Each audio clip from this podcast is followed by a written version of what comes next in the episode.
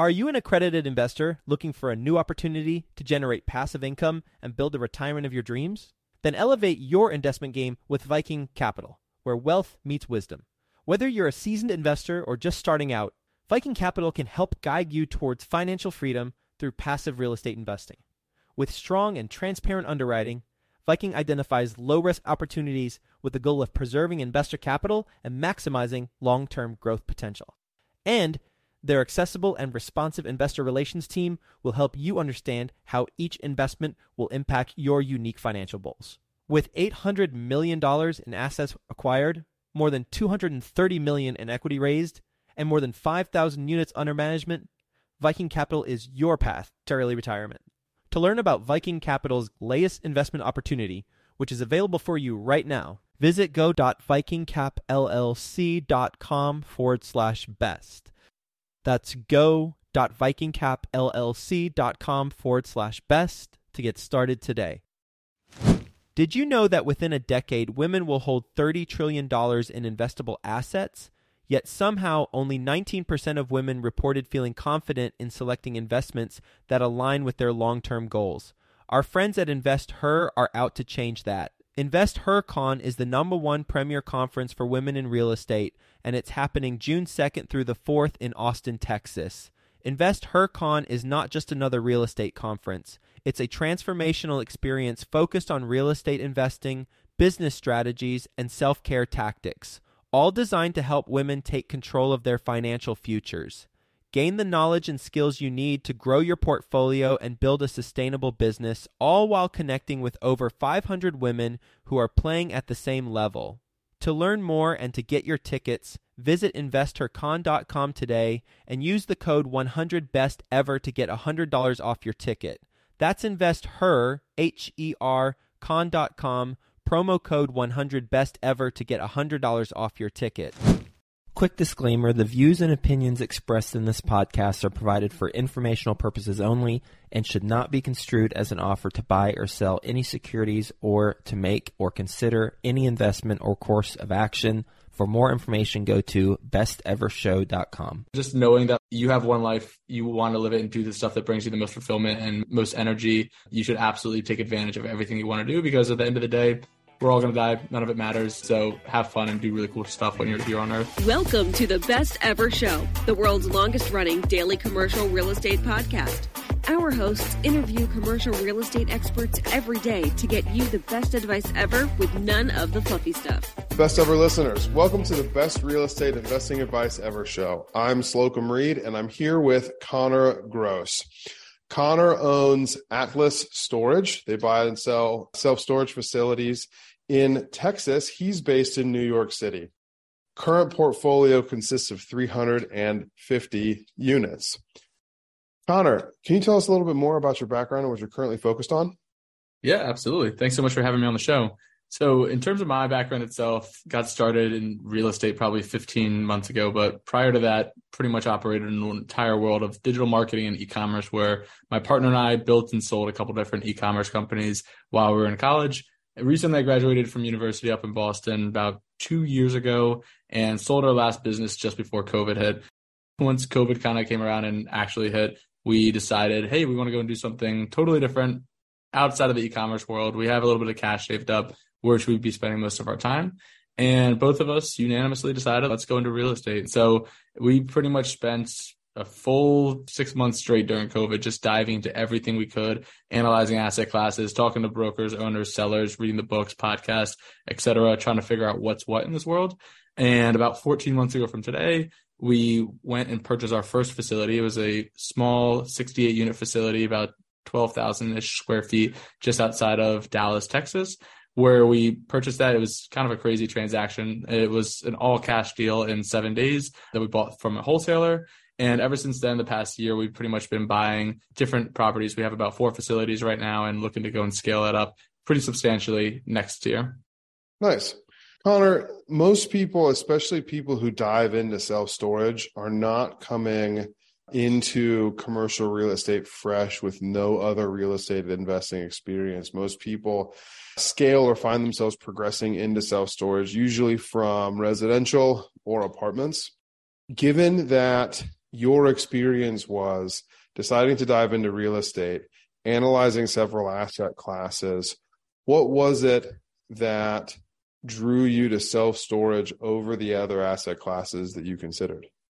The two biggest reasons that we went with self storage over anything like multifamily or other residential asset classes was first, we really did not want to be responsible for where somebody lived, especially starting out. I just know for myself personally, did not want to get the 2 a.m. phone calls about a toilet breaking, did not want to go and have to fly out somewhere in the middle of February when somebody's HVAC goes down. So that for me was just never something that I wanted to go into.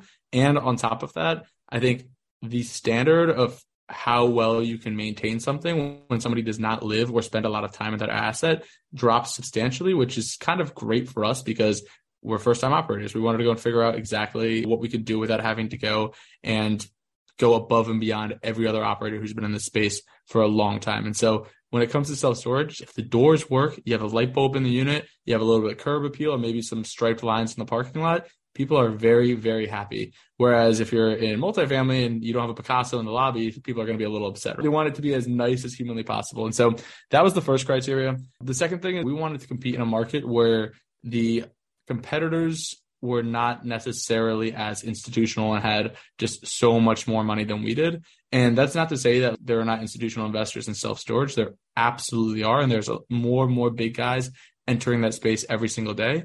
But if you actually look at the market of, let's say, multifamily compared to self storage, in multifamily, about 90% of the property in multifamily is owned by institutional investors, people who want to go and buy multiple properties and build up their portfolio that way. In self storage, it's 92% of all the self storage assets out there are owned and operated by mom and pop operators. For the bulk of people, it is the John who retired at 65 and took his savings and bought a self storage facility, keeps it 100% full year round, and just lives off the cash flow and takes most of the payments in cash. And it's an easy business for him.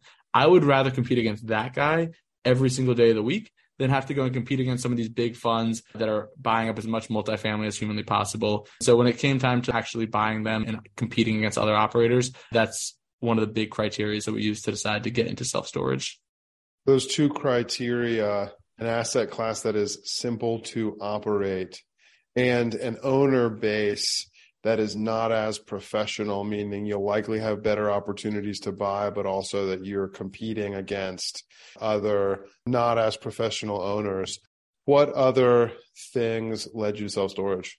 It was really those two things to start off. We definitely met a handful of other people who were able to go and have success in the space that definitely caught our attention. I think the one other thing that I would add that maybe isn't as applicable to some other forms of real estate, like maybe multifamily, is because it's also kind of a small business.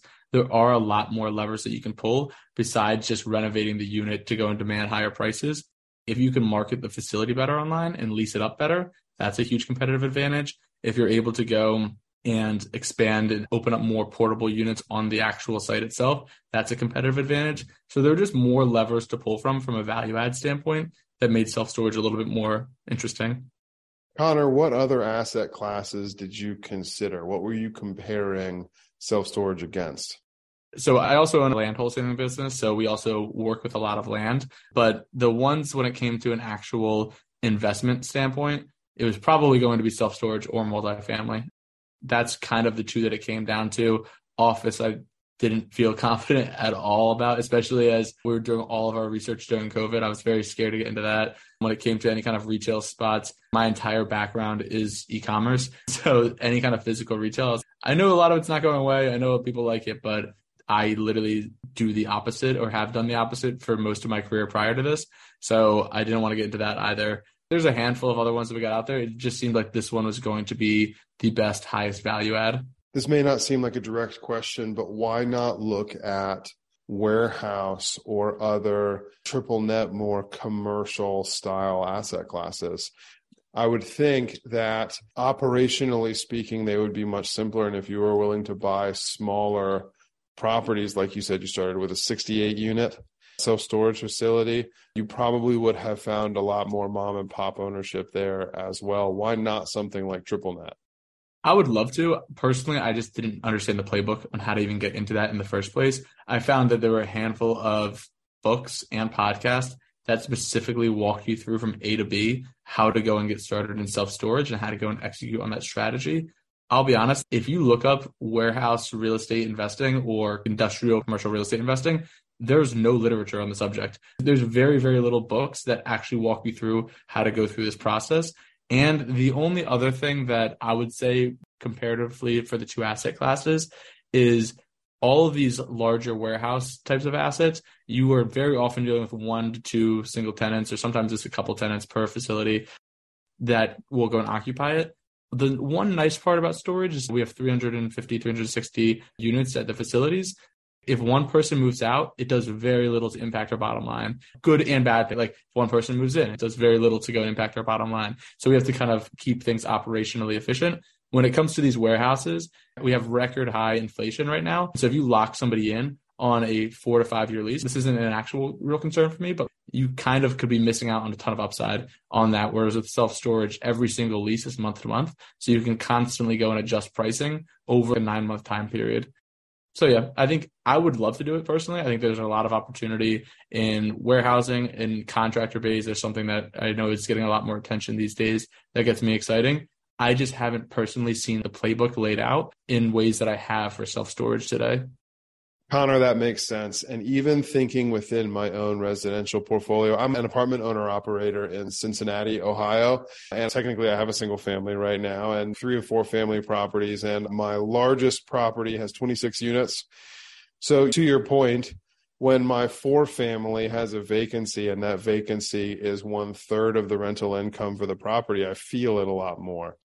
On that same token, when you have 68 doors, or 26 stores and you recognize a market shift or you recognize rent growth, inflation in the area, and you increase your rents by 25 or 50 dollars, that does a whole lot to your bottom line. Whereas at my four family or at a warehouse, that kind of nominal increase just doesn't do as much for you. On a previous episode, I went through some specific numbers here and showed how a $50 a month increase in a 24 unit led to a quarter of a million dollars in value for the property because I raised rents on C class one bedroom apartments by 50 bucks a month. So the scale there you're preaching to the choir here, Connor. And I know the vast majority of best ever listeners are involved in apartment investing to some degree, so they understand what you're saying there as well.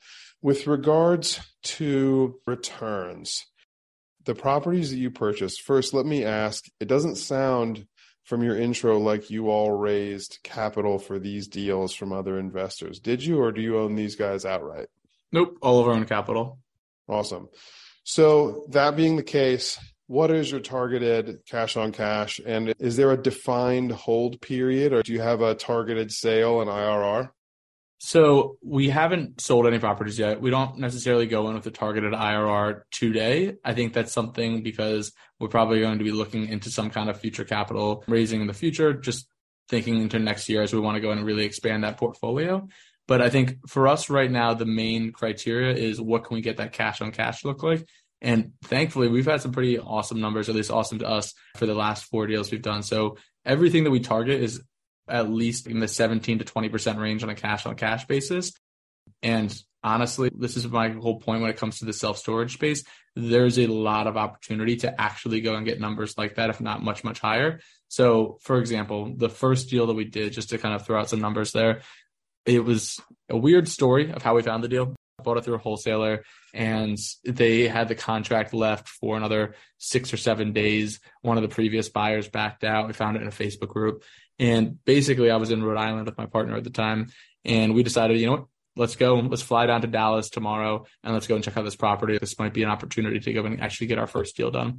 So we flew down, the guy wanted 400,000 for it. No time, obviously, to get any financing, but we had the cash in the bank. So we ended up closing on it. And I can get more into the psychology around the first deal and the closing of it if you're interested later on. But we basically closed on this property, 400,000 cash.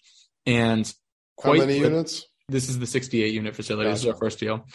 So quite literally, we went in and looked at the market rent, looked at what was happening. Out of the 68 units, about 15 of them were unusable because either they were owner occupied or they had deferred maintenance and busted up doors, etc.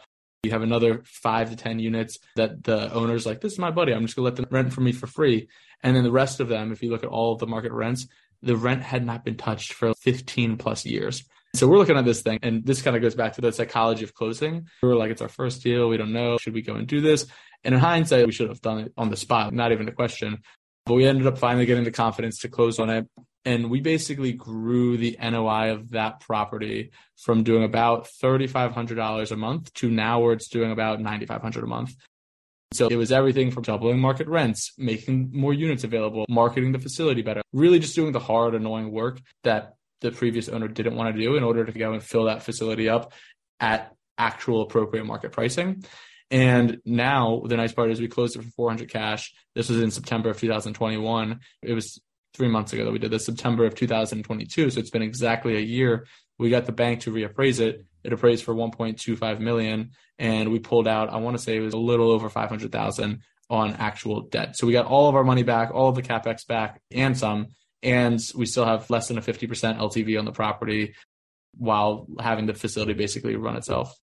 Those are fabulous numbers. We'll get back to the show, but first, some sponsors I'm confident you'll find value in learning more about. Are you a real estate investor looking to break into the multifamily investing space? Have you heard of MFIN Con happening in Charlotte, North Carolina, June 12th through the 14th? The Multifamily Investor Nation Convention is a place to learn from over 60 high level apartment investors while networking with more than 700 additional investors. If that's not enough for you, A Rod, yep, Alex Rodriguez, 12 time Major League Baseball All Star with over $700 million of commercial real estate assets, will be live and in person speaking at the event. Also speaking is the one and only Dr. Robert Cialdini, the godfather of influence and the award winning author. I personally love his books. So be sure to secure your tickets to this live in person event before they're gone. Go to mfincon.com for more details. Sponsorship opportunities are also available. Visit mfincon.com today. Use the promo code best ever to get $200 off your tickets.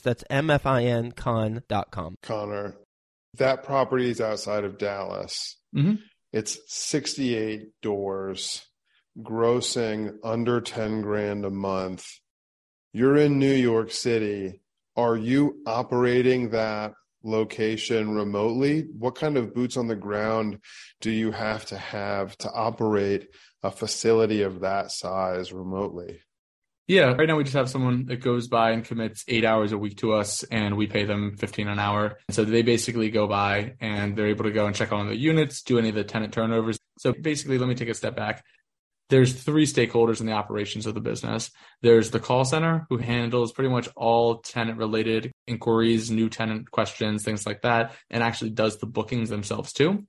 There's our team, there's an operations manager on our team who basically facilitates things between the call center and our local property manager. And then there's the local property manager who once a week gets a report from us that says, Hey, these four units we need to have turned over. We need to go and do lock checks on these six units. And then by the way, just go and sweep up the facility, check on these three or four things, and you're good to go.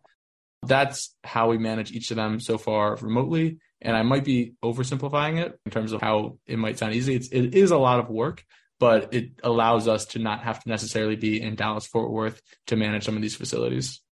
It sounds like it's a lot of work to get all of that set up, but it's fairly self sustaining as soon as you have all the pieces in place. You and your partner who own it together, how much of your time is involved in the operation of that property now? As of recent, virtually zero, because we just hired an operations manager on our core team to go and run it all. So very, very little. However, we do still just across the team do daily stand-ups to check in on different projects. And we also do weekly calls in terms of CapEx projects, budget approvals, things like that. So I'm still involved, but on like that specific property, it's not too much. Gotcha. Well, Connor, are you ready for the best ever lightning round? Let's do it. Awesome. What is the best ever book you recently read? The top book, at least for me, I really liked it. It was $100 Million Offers by Alex Hormozi. It's really just changed the way I kind of think about sales and marketing and how you want to go and position things. I'll be honest, not incredibly real estate driven or real estate focused, but I think you can certainly take a lot of the principles there and apply it to how maybe you're making offers to owners, especially in this market, given that it seems like cash itself might not necessarily be an option for a lot of people who are buying properties. I think you get pretty persuasive with how likely it is that you can close, how creative you can get in terms of financing, all of that stuff. What is your best ever way to give back? I think for me right now, where I at least find the most enjoyment of giving back is with people who are two to three years beneath me in their journey. And I've only been doing this for a little over a year at this point. So even like somebody who's just getting started in their career, whether that's real estate, e-commerce, or they just want to get involved in entrepreneurship in general, I'm always around to answer questions. Typically, I will say I don't get on many calls to answer a lot of questions, but an email is a guaranteed response to me for sure, or text. So I definitely like to go and at least try to provide any information that I can to people who are earlier than me in their career. Nice. Connor, thus far in your self storage investing, what's the biggest mistake you've made and the best ever lesson that resulted from it? I think part of this is managing local property managers as well. I think part of the biggest mistake that I've made is maybe hiring people, especially from a local property manager standpoint, who didn't exactly go and work out for the job because I was too quick to screen them and I didn't go and set them up for success based on the key performance indicators that I could have set for them. So going forward, I know the big thing that we do now is we screen pretty aggressively on day one, especially for really anyone that we have be a part of our team. And on top of that, we tell them exactly what success looks like for the property managers. Success every single week looks like getting an email response that they received their boots in the ground checklist, that they've gone and completed each of those checklists and done every single item on it. And for anyone else in the team, we'll have certain metrics that we want to go and set in place to let them know that they're doing a good job, which helps me understand if my employees are performing and it helps them know if they're doing a good job in the grand scheme of the company. Yeah. And to add to that, Connor, literally everyone has a smartphone in their pocket, which means they have a high definition camera just taking pictures of everything goes so far. I was dealing with contractors earlier this morning where I sent them the scope of work for a project with pictures of everything they needed to touch. And that way I can hold them accountable when I go back and I can say, I sent you all these photos. Have you touched all of these things? Have you picked up all of this trash? And even little things like I send someone into an apartment to do a quick apartment turn and I need new GFIs in the kitchen. Not that you deal with GFIs or kitchens, but they can send me a picture of the old one and a picture of the new one and show me remotely. I could be in New York City and my apartments could be in Texas. And just using before and after photos for everything that gets done, every walkthrough, every grass cut makes it so much easier to manage those things. I'm not remote, but it means I don't have to be on site to see it. Connor, what is your best ever advice? I'm going to steal this from Gary Vaynerchuk, honestly, who I know people have maybe strong opinions on, but his biggest advice is just that you will die. Three words, you will die. That for some reason just always fires me up. Anytime I hear that, I will have friends in my life or people that I surround myself with who just aren't happy with what they're doing. Maybe they're upset because they're getting judged from someone or they're not doing enough and they think that they have to go and, be in a certain position in their life because that's what's expected from them, from their friends, from their coworkers, from their parents or whoever. I just take so much comfort in the fact that knowing that 100 years from now, nothing that any of us does matters. This might sound a little depressive to some people, but maybe motivational to others. So take it how you want. But just knowing that you have one life, you want to live it and do the stuff that brings you the most fulfillment and most energy, you should absolutely take advantage of everything you want to do because at the end of the day, we're all going to die. None of it matters. So have fun and do really cool stuff when you're here on Earth. Awesome. Last question Where can people get in touch with you? the two best spots, at least where I post the most content personally, one is on Twitter. It's just at C underscore G R O at C underscore grow. And then the other one is I have my own podcast. It's called The Next Generation. We really just kind of interview people who are under the age of 40, sharing their journey as they kind of go and get involved in software, real estate, e-commerce, agency life, anything like that. And also just brainstorm a bunch of ideas where if I had all the unlimited free time in the world, I would go and start other businesses. So that's where you can reach me. Nice. Those links are in the show notes. Connor, thank you. Best ever listeners, thank you as well for tuning in. If you've gained value from this conversation, please do subscribe to our show. Leave us a five star review and share this episode with a friend who you know is interested in self storage. Thank you and have a best ever day. Thanks for having me on.